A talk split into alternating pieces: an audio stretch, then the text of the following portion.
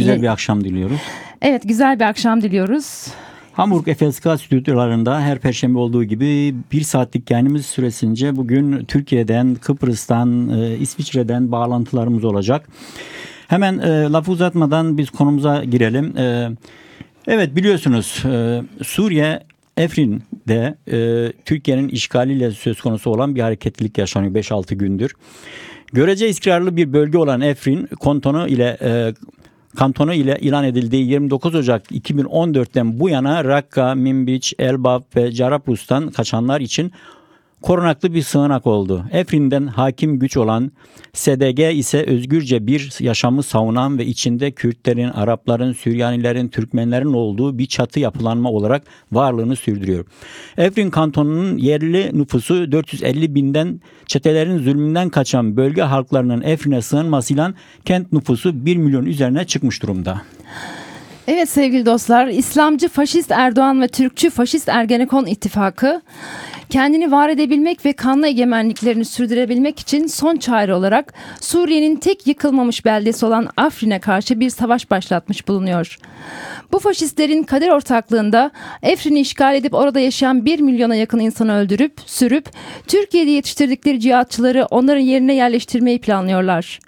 Efrin halkı temizlenecek, oraya Türk devlet aygıtı yerleştirilecektir. Bu hem katliam ve soykırımın hem de bağımsız bir ülkenin Suriye'nin topraklarının işgal ve ilhak edileceğinin ilamıdır. Evet sevgili dostlar konuyla ilgili görüşlerini almak üzere HDP Diyarbakır Millet- Milletvekilimiz Sibel Yiğitalp şu anda canlı yayınımızda konuğumuz kendisiyle konu üzerine sohbet edeceğiz. Ee, Sibel Hanım merhabalar sesimizi duyabiliyor musunuz? Alıyorum. İyi akşamlar. İyi akşamlar. İyi, akşamlar. Evet Sibel Hanım, e, buradaki durumu az çok e, bu, özetlemeye çalıştık ama e, sizden e, bizzat orada e, bir e, değerlendirme alabilir miyiz? Olup bitenle ilgili kısa önce bir değerlendirme alalım. Evet.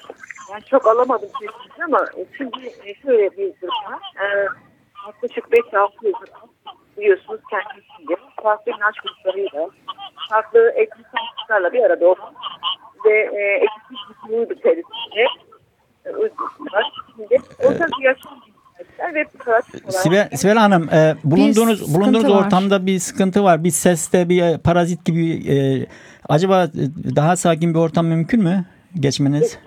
Ya da radyoyu kapatmanız diyelim. Bence direkt buradan dinleyebilirsiniz bizi. radyo açık. Ya bakın gerçekten. Evet. Tekrar deneyelim. Alo? Sesim Evet, Evet biraz- radyo kapanırsa e, yankı yapmaz daha net gelebilir. Evet sizden kısa bir değerlendirme alalım ondan sonra birkaç sorumuz olacak tabii gelişmelerle ilgili. geliyor mu sesim? Şu anda net Evet. geliyor evet. E, mevcut durumun önce bir açıklamak gerekiyor. Şu anda inançların, farklı inançların, etnik kimliklerin, başka kadınların öncülüğünde orta bir dünyada etkilendiği görülmemiş bir demokratik ulus yaşam paradigmasının pratik hali var orada. Ve yaklaşık 6 yıldır da en ufak bir e, sorun olumsuzlukla yaşanmış değil. IŞİD'in orada yapılanması mev mevcut durumda söz konusu değil.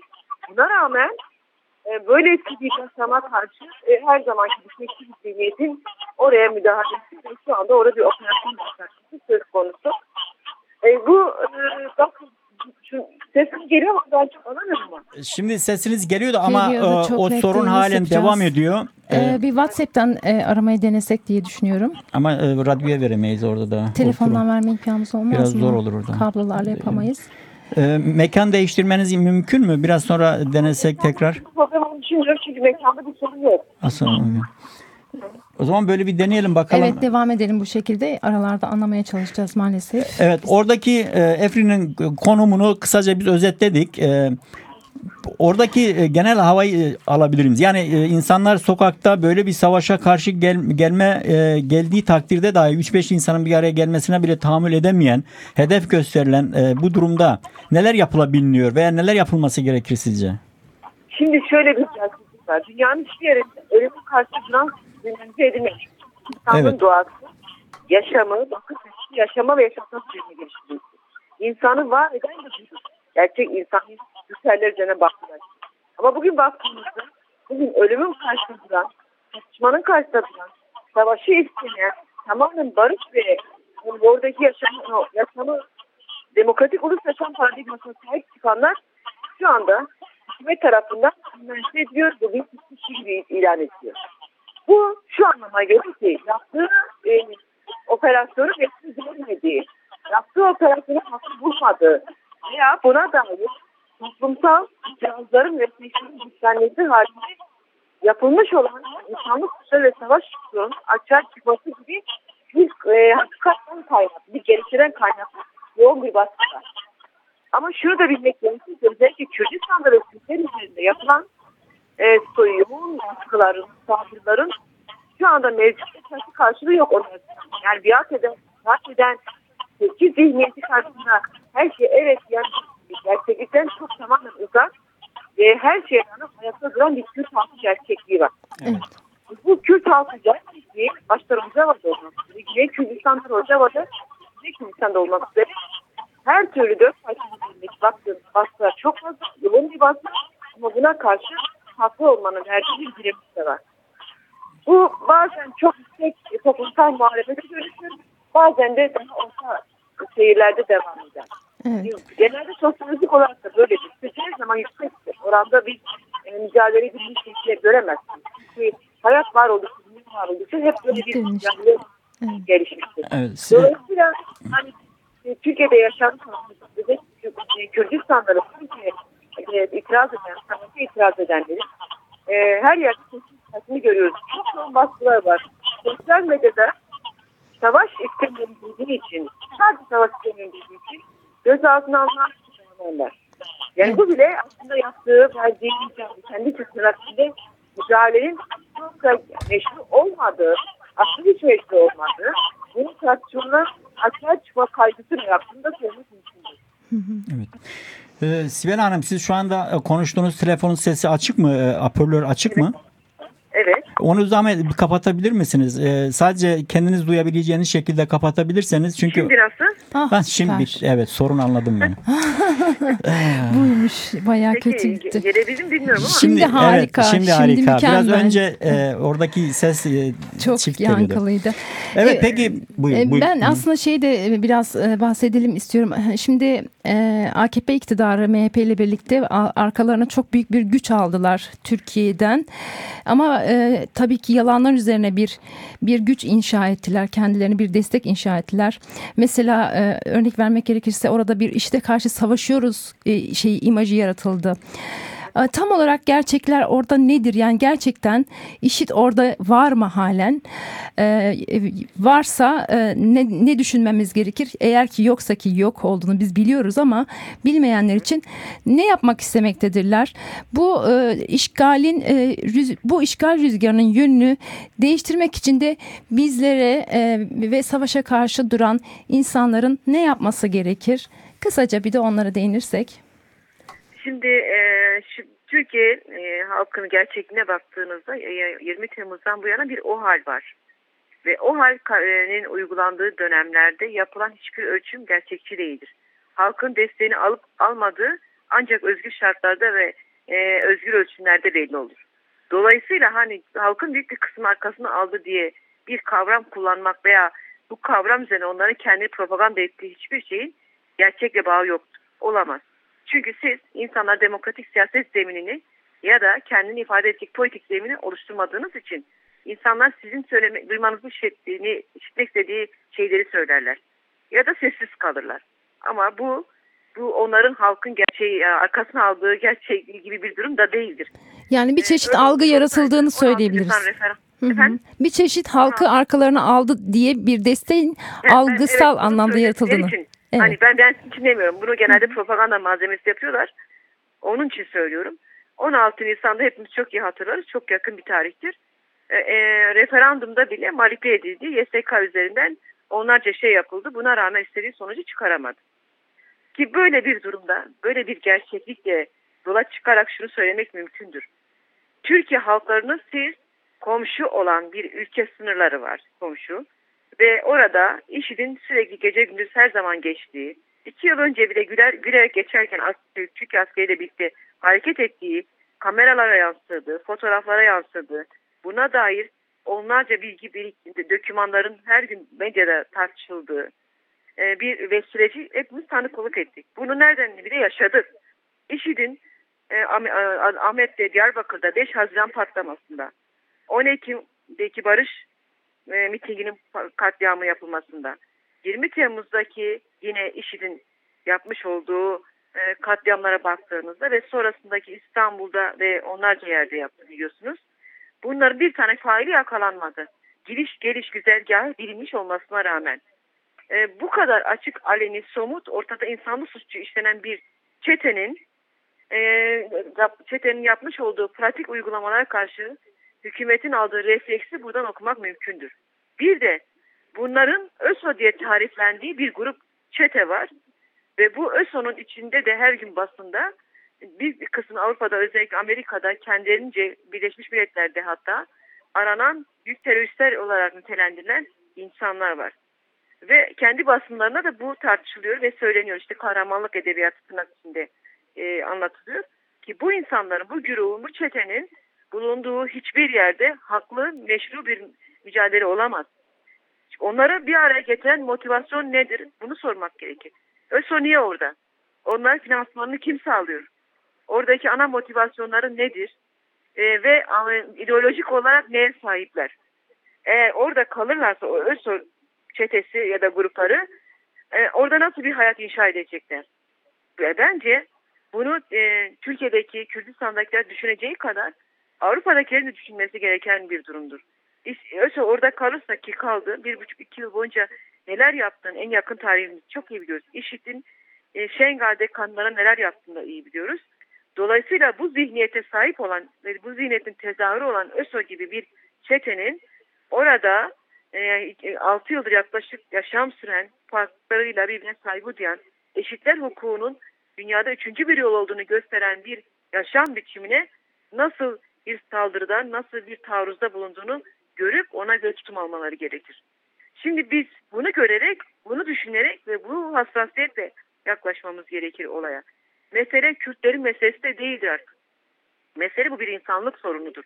Çünkü orada sadece Kürtler yaşamıyor. Oradan Araplar yaşıyor, Asuriler yaşıyor, e, Hristiyanlar yaşıyor, Türkler var, Kürt, Türkmen, Türkmenler var, Türkler var, Araplar var ve bir sürü şu an aklımıza gelmeyen farklı inanç ve etnik grupları var. Şimdi sizin oradaki yaşama müdahale etmeniz demek aslında bir bütün olarak insanlığa müdahale etmeniz anlamına gelir ki bununla ilgili de herkes ortak bir tutum alıp refleks alıp buna karşı durduğu yerden itirazını yükseltmesi gerekir. Bugün insanlar Türkiye'de özellikle savaşa karşı olduğunu söyledikleri için her gün gözaltına alınıyor da tutuklanıyorlar. Bu bile aslında orada yapmış oldukları e, müdahalenin kendi içinde ne kadar meşru olmadığının e, kompleksidir ya da hassasiyetidir. Siz eğer bir şeyi yaptığınıza inanıyorsanız ve haklı olduğunuzu düşünüyorsanız hiçbir şey göz, hiçbir şeyi e, müdahale etmesine izin vermezsiniz. Tam tersine Türkiye halklarını bunun üstünde tartıştırır. Bunu da arkanıza alacak üzere bir kamuoyu oluşturursunuz. Ama bakın böyle bir şey yok. Üç gün önce e, basın çağrıldı. Onlara bir e, ayar verildi, ölçü verildi. Bunların üstüne çıkmayacaksınız dendi. Nedir bunun gerekçesi? Oradaki yani insanlara mesela sivil insan ölümleri olduğunda göstermeyin. Oradaki yaşamlar nedir onu bilmesinler. ÖSO kimdir bilinmesin. ÖSO'yu oluşturan o kişiler, güruh, çete kimlerden oluşuyor? Zihniyeti nedir, ideolojisi nedir? Nereden gelmiş, geçmişi nedir? Bu tartışılmasın. Ve bu tartışılmayarak da insanları bir milliyetçilik ruhu üzerinden bir propagandaya dönüştürüp işte biz e, Afrin'e giriyoruz, Afrin'den işte kendimize göre tehdit görüyoruz diye bir e, algı yaratmak. Peki sormak gerekir. Siz şimdiye kadar oradan buraya bir çakıl taşı dahi atılmış mıdır? Oradan buraya gelen herhangi bir insan hayatını kasteden bir eylem, bir fiil olmuş mudur? Ya da buna dair bir sözcük dahi söylenmiş midir? Böyle bir şey hiç olmamıştır. Tam tersine dünyanın en uzun duvarı şu anda Rojava hattında örüldü ve bitmek üzere yanlış bilmiyorsam. Şimdi böyle bir en üst düzeyden bir güvenlikle yaklaşılıyor. Oysa Kürtlerle, kendi Kürdüyle, Rojava Kürdüyle, Güney Kürdistan Kürdüyle, Rojava Kürdüyle anlaşmış olsaydı bugün Türkiye Avrupa'da ve Orta Doğu'da en güçlü ülke olacak. Ve bununla da e, her yerde bir prestij sahibi olacak. Bunu yapmadığı gibi kendi Kürdüyle savaşan, kendi Kürdüyle çatışan, O yetmiyor Rojava'daki Kürdiyle. O yetmiyor Güney Kürdistan'daki aynı zihniyete, aynı ideolojiye sahip olduğunu kimi zaman düşündüğümüz e, oradaki referanduma bile tam karşı 3 e, parti CHP, MHP ve AKP birleşip referandum karşısında tamamen ters tutum alan ve hatta sınır ötesi operasyona dair ortak evet diyen bir bakış açısına sahip bir ülke gerçekliğiyle karşı karşıyayız. Evet. Buradan e... bakarak şunu söylemekte fayda var. Bizler geleceğimizi, çocukları ve bundan sonra olacak gelecek nesillerin nasıl bir yaşam sürmesini istiyor isek, savaş mı, arkamızdan bizi enkaz mı bırakıp onlara bir hayat mı süreceğiz, yoksa üçüncü bir yol olduğunu, e, demokratik ulusun, ortak bir yaşamın, herkesin farklıyla, inançlarıyla eşitlik hukuku içinde bir yaşamı mı onlara bırakmak istiyoruz? Ya da bu mücadeleyi yürütenlerin sahip mi çıkıp saygı mı duyup bu mücadeleyi onlara diri tutmayı mı sağlayacağız? Bence bunu düşünmemiz gerekir. Ve bu düşünce ve bu duygu hepimizin ortak insanlar evet demesi ve ona karşı itirazını da yükseltmesi anlamına gelir ki bizler de herkesin ama herkesin kendince yapabileceği, mutlaka ve mutlaka yapabileceği e, bir eylem, bir etkinlik, bir demokratik zeminde sözünü, sesini söyleme gibi, duyurma gibi bir e, güce de sahiptir. Ee, Sibel Hanım bu arada ben uluslararası e, tep tepkisizliği de sormak istiyorum. Daha doğrusu evet. hükümetler nezdinde yani kamuoyu nezdinde elbette ki insanlar e, savaşa karşı olanlar hep olmuştur, olacaklardır. Evet. Ama uluslararası alandaki bu sessizlik veya e, geçiştirmeye yönelik neye yorumluyorsunuz? Ne, ne olabilir bu? Yani Erdoğan muhakkak ki birilerinin icazetini alarak e, bunu tek başına e, ben giriyorum hadi gittim e, dediği değil. Elbette ki onun kendine göre argümanları e, kimse ciddiye almıyor ama nedir bu sessizliğin kendisini nasıl yormak lazım? Şimdi söyledim ben e, kapitalizm karşısında böyle demokratik ulusu kendi içinde sosyolojik olarak tarihsel olarak ben az önce bahsettiğim eşitler hukuku içerisinde yerinden yönetimi veya ortak komünal bir ekonomiye sahip olmayı ve bunun e, kendi içindeki kaynakların öncelikle yerelde ortak paylaşılması üzerinden bir mücadeleyi kapitalist ülkeler açısından baktığında bir tehdit olarak görüyoruz. Hem kapitalizmin en tıkandığı, küresel tehdidin ekonominin tıkandığı, krizin en yüksek olduğu bir dönemde böyle bir pazarı ele geçirmek isteyen uluslararası güçlerin karşısında böyle bir yönetim, böyle bir ideolojik perspektife sahip olması onlar için bir tehdittir. Aynı zamanda bu öyle bir tehdit olduğu gibi e, kontrol edilebilir bir güç de olmayacağını iyi bilir. Çünkü bu düşünce e, yayıldıkça ki yayılıyor evrensel bir düşünce haline geldi.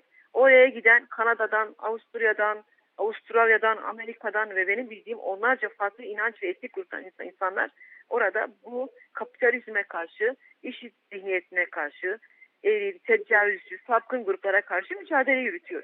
Böyle bir mücadele de e, yani herkesin ideal, idealizminde olan aslında e, kendi içine baktığında daha çoğu zaman insanlar için e, neredeyse ütopya gibi görünen bir e, düşünceydi. Ama bugün pratiğe dönüştü, ete ve kemiğe geldi. Bu durum onlar için de çok tehdit arz ediyor. Dolayısıyla bir böyle bir yönü var. İkincisi de istediği an kontrol edebilecek bir e, oluşum istiyor orada. Ama Kürtlerin işte oradaki kendi içinde kurmuş olduğu, daha doğrusu Kürtler de değil, aslında bütün Orta Doğu'daki farklılıkların bir araya geldiği bir model olarak baktığımızda Orta Doğu için en uygun, en ideal model olan bu demokratik ulus paradigması e, hani Orta Doğu'daki bu kendi e, orada özne olmak isteyen Halefi e, Selefi cihazist grupların dışında artık vekalet savaşların dışında kendileri artık sahine o büyük ulusal güçlerin de tehdit olarak gördüğü bir oluşum. Dolayısıyla bir, böyle bir yönü var. Bir de ikincisi ekonomik az önce bahsettiğim ekonomik kaynaklara erişimin de bunda çok ciddi bir e, savaş motivasyonu yaratıyor. Ama şu da bir gerçek ki e, bu motivasyonların karşısında da, da da orada yaşayan halkın da haklı olma motivasyonu var. E, ve orada kimseye inanç çatışması yok, etnik farklılıktan çatışması yok. Bir bütün olarak binlerce yıldır orada yaşayan, milattan önce 3000 yıldan beri yaşayan orada bir halk gerçekliği var. Ve o halk gerçekliğinde meşru mücadele hakkı var. Ki hattındadır da böyle bir e, gerekçe, onlar açısından böyle bir gerekçe ama orada yaşayanlar için de böyle bir gerekçeyle orada süre giden bir mücadele var. Ee, evet bir soruda şey üzerine soralım istiyorum ben. Şimdi e, Türkiye'de tahmin olarak 220 bin civarında bir tutuklu var cezaevlerinde. Evet. Ve e, bu bunlar e, hapishanelerde tek tip kıyafet uygulamasında ısrarcı olan bir hükümetle karşı karşıyalar ve daha önce e, yani yaklaşık 35-40 yıl önce belki denenmiş bir e, durum var ve başarıya ulaşılamamış yani onlar açısından başarıya ulaşılama, ulaşılamamış bir uygulama var. Ee, bu konuyla ilgili e, siz ne söylemek istersiniz? Neler yapılıyor Türkiye'de bu konuyla ilgili? Yeterince kamuoyu oluşturulabildi mi? İnsanlar bilinçli, bilinçli mi bu konuda? Ne durumda son olarak? Şimdi mesele e, aslında Afrin'deki mücadele de bundan bağımsız değil. Şimdi ulus devlete sahip bir yüzyıllık bir devlet gerçekliğiyle karşı karşıyayız. Ve çoğu zaman da kendini e, korumak, kendini güçlendirmek için sürekli bir tehdit üretmek zorunda. Ve tehdit üreterek de kendi varlığını yaşatıyor. Ve bunu da en büyük e, ana e, işte omurgası da ulus tekçi, ulus bir devlet zihniyetine sahip. Tekçilik daha doğrusu. E, tek dil, tek mezhep, e, tek cinsiyet e, ve tek etnik e, kimlik olarak. Yani Türk, erkek, Sunni ve e, bir me mezhep üzerinden kendini oluşturmuş bir zihniyete sahip. Böyle bir zihniyet tabii ki çoğulculuğa her zaman kendinde tehdit görür. Bunu işte az önce bahsettiğimiz Rojava Afrin'deki yaşam biçimine yapılmış olan müdahale bundan bağımsız değildir. Aynı zamanda da bu duygu ve davranış biçimi kendi kontrol etmek istediği alanlarda da pratiğe geçirmek istiyor. Bunu 80 dönemde e, askeri dönem içerisinde de konuşmak mümkün. 80 dönemde askeri bir darbe oldu. Askeri darbe gibi bir zihniyetin askerin yani her, şu an bile konuşulduğunda tartışıldığında o günler için ne kadar büyük bir e, insanlık suçu işlendiği söylenir. Büyük bir öfke vardır o döneme ait ve kendileri de AKP'de iktidara gelirken 80 dönemdeki askeri darbeyi sürekli yargılayan, tahkim eden, mahkum eden ve bunu da yargılayacağını söyleyen bir dille iktidar olmuştu. Ee, onlar denediler çok ağır bedellere sebep olmasına, neden olmasına rağmen insanlar tek tip kıyafeti giymedi. Çünkü kimsizleştirme, irade kıyma, kırma ve kendisini yok sayma olarak nitelendirdi ki nitekim de öyledir. Kabul etmedi. Dolayısıyla o dönemde büyük bir direniş oldu. Ağır bir bedelle bu reddedildi ve giyilmedi. Sonra hayata dönüş operasyonu gibi tırnak içinde aynı şu anda Afrin'deki zeytin, zeytin meselesi gibi yüzde kırk e, coğrafyasında zeytin olan bağırışı çağrıştıran bir kavramın içini boşaltarak bugünkü operasyon nasıl adını verdiyse e, böyle kendi içinde şimdi de tek tip üzerinden bir e, hayata pardon hayata dönüş operasyonu olmuştu o dönemlerde hatırlarsanız. O da amacına ulaşamadı. Çünkü insanlar bunu kabul etmedi. Şimdi Türkiye cezaevleri Türkiye Cumhuriyet tarihi en e, fazla olduğu, hükümlü tutuklu olduğu bir dönemden geçiyor. Bunun en az 100 bini asla ve asla kendini cezaevinde görmeyi düşünmeyen insanlardan oluşuyor. E, e, cemaatçiydi. E, Fethullah Gülen'in e, e, işte e, müridiydi ya da onlar o grubun örgütün e, üyesiydi ya da değildi. Ama devletin bürokrasinin en kritik, kritik, en stratejik yerinde olan insanlardı. O insanlar büyük bir kısmı şu anda cezaevlerinde ve e, yasaları kendi iktidar olma hırsıyla ya da güç zehirlenmesi çoğu zaman yasaların dışına çıkarak uyguladılar ya da iktidar çatışmasından dolayı cezaevindeler. Ve şimdi böyle bir e, gerçeklik var, böyle bir, bir fotoğraf var. Ben e, basın toplantılarında da ve çoğu zaman basına verdiğim meşale de söylüyorum e, kimse e, yasaların üstünde değildir. Yasalar uygulamadığınız her an iktidar değiştiği an siz de cezaevinde olabilirsiniz. Yani cezaevi artık insanlar için çok uzak bir alan değil. Tam tersinde ikinci bir adres olarak görülebilecek düzeyde bir baskı ve tehdit aracı olarak kullanılıyor. Dolayısıyla böyle bir bakış açısından ve böyle bir gerçekliğin bulunduğu bir yerde e, e, şimdi de tek tipler üzerinden büyük bir baskı yaratılıyor. Bundan öncesinde de şöyle bir sorun da vardı. Şu anda cezaevlerinin bir bütününde çok ağır sorunlar var. 720 tane benim hatırladığım kadarıyla bebekli yani bir yaş altı anne bebek ve annesiyle birlikte kalan insanlar var. E, yaşlı e, insanlar çok fazla. E, 980 civarında yanlış hatırlamıyorsam ya da 1020'de olabilir. Hasta tutuklu ve hükümlüler var. Adli tıp raporları var. Halen tahliye edilmiş değiller. Bakıma muhtaçlar var cezaevinde ve buna rağmen tahliye edilmiş değiller. O halle birlikte cezaevi yöneticilerine verilen sınırsız yetkilerin e, e, vermiş olduğu onlarda o güçten kaynaklı istedikleri gibi davranabilme ve oradaki tutuklu ve hükümlere karşı çok yoğun baskı yapabilme konusunda çok rahat davranış geliştiren oldukça yoğun çok fazlasıyla cezaevleri var. Böyle bir atmosferin, böyle ağır bir süre dönemin e, gerçekliğini görmektense çözmek ve oradakilerin e, sorunlarını çözmek, problemlerini hemen hızlıca refleks geliştirmek, tekrar mekanizmayı, çözüm mekanizmasını oluşturması gereken hükümet, e, iktidar tam tersinde bu sorunları daha çok derinleştiren, daha çok nasıl ağırlaştırabilirim demek istiyorsa ki herhalde böyledir.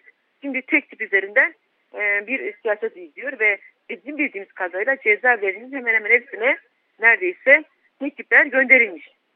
E, yapmış olduğumuz e, komisyon olarak da gitmiş olduğumuz cezaevi görüşmeleri de oldu. Ailelerin bize bildirdikleri oldu. Çocuklarından getirdikleri. E, kendilerinin mektupları ve faksları oldu cezaevinde olan e, tutuklu hükümlerin. Asla ve asla tek tipi giymeyeceklerini ölseler bile, e, bile onun üzerinde asla kabul etmeyecekleri konusunda ne tutum olduklarını söylediler. Şimdi bu e, buna bak bunu görmek ve bu kadar ağır problemlerin olduğu bir ülkenin e, çözümlerini geliştirmek yerine problemler daha nasıl ağırlaştırılır, daha bu kaos nasıl derinleştirilir? Ve bu kaostan daha nasıl güç değiştirebilir gibi e, kendine göre bir siyaset izleyen e, maalesef akıl tutulması var ki e, bu da bu kendisileriyle birlikte bu ülkenin bir bütün olarak daha bir ağır bedeller, daha çok bazacan kayıpları hepimiz açısından çok daha ağır bir süreç anlamına işaret eder. E, bizler de hani Afrin Çevre çok büyük bir operasyondur. Gerçekten e, bunun üzerinden ciddi anlamda değerlendirmeler yapmak ve bu süreci dikkatle izlemek gerektiği gibi savaşın karşısında olmak gibi insani tutumumuz olmalı. Lakin ya, e, şey, Türkiye'deki cezaevlerindeki bu e, ağır problemleri de mutlaka ve mutlaka tartışmak, görünür kılmak ve oradaki tutuklu hükümleri sesini duymak ve duyurmak gibi bir de sorumluluğumuz vardır. Siz de iyi biliyorsunuz ki ay, iki ayda bir bazen görüş oluyor. Te telefon görüşmeleri olmuyor. Dört duvar arasında erişimleri, sağlığa erişimleri, hukuka, hukuka erişimleri ki hukuklar destek kalmadı.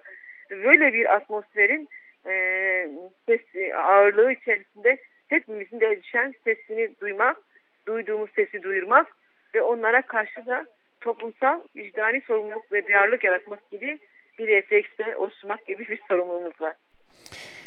Evet, e, umarız e, bu dedikleriniz gerçekten e, kısa vadeli olmasa bile uzun vadeli muhakkak ki uzun süredir zaten insanlar onun için cezaevindeler, onun için işkencelerdeler, evet. onun için yurt dışındalar veya sürgündeler. Tabii. Ee, ama bu bütün bu yaptıklarıyla e, kendi iktidarını sağlamlaştırma derdine düşmek, düşmekten öte kendi iktidarını kaybetmenin derdine düşüp e, daha fazla kaostan medet ummak e, galiba bir diktatörünün sonunun geldiği Geldiğini, anlamına da geliyor diğer evet. taraftan bakacak olursak. Ee, umarız e, bu mücadelenin kendisi gerçekten toplumun her kesimine gelmiş bu zulmün kendisi e, bir karşılığı olur. Yayınımıza var mı sorun başka? Ee, yo, e, yok, aslında tamam. tabii ki çok soru çok var soru da, var da bizim zamanımız çok kısıtlı daraldı. olduğu için. E, şimdi diğer arkadaşımızı da canlı yayına bağlayacağız. Evet. Ve galiba iki canlı yayınımız daha var. İki canlı yayın daha olacak. E, evet. Sibel Hanım biz e, size çok teşekkür ederiz. Bizi kırmadınız ve programımıza katıldınız. E, nice evet. güzel günlerde e, o e, özlemi duyduğumuz güzel günlerde buluşmak dileğiyle diyorum ben size. Çok teşekkür güzel ediyoruz. Güzel günler elimizde olacak. Evet. İstersek güzel günleri hep birlikte evet. mücadele, ortak mücadele ederek e, ulaşabiliriz ki e, mücadelemiz de bence bizi oraya götürüyor. Hepimize mutlu ve e, cesur direniş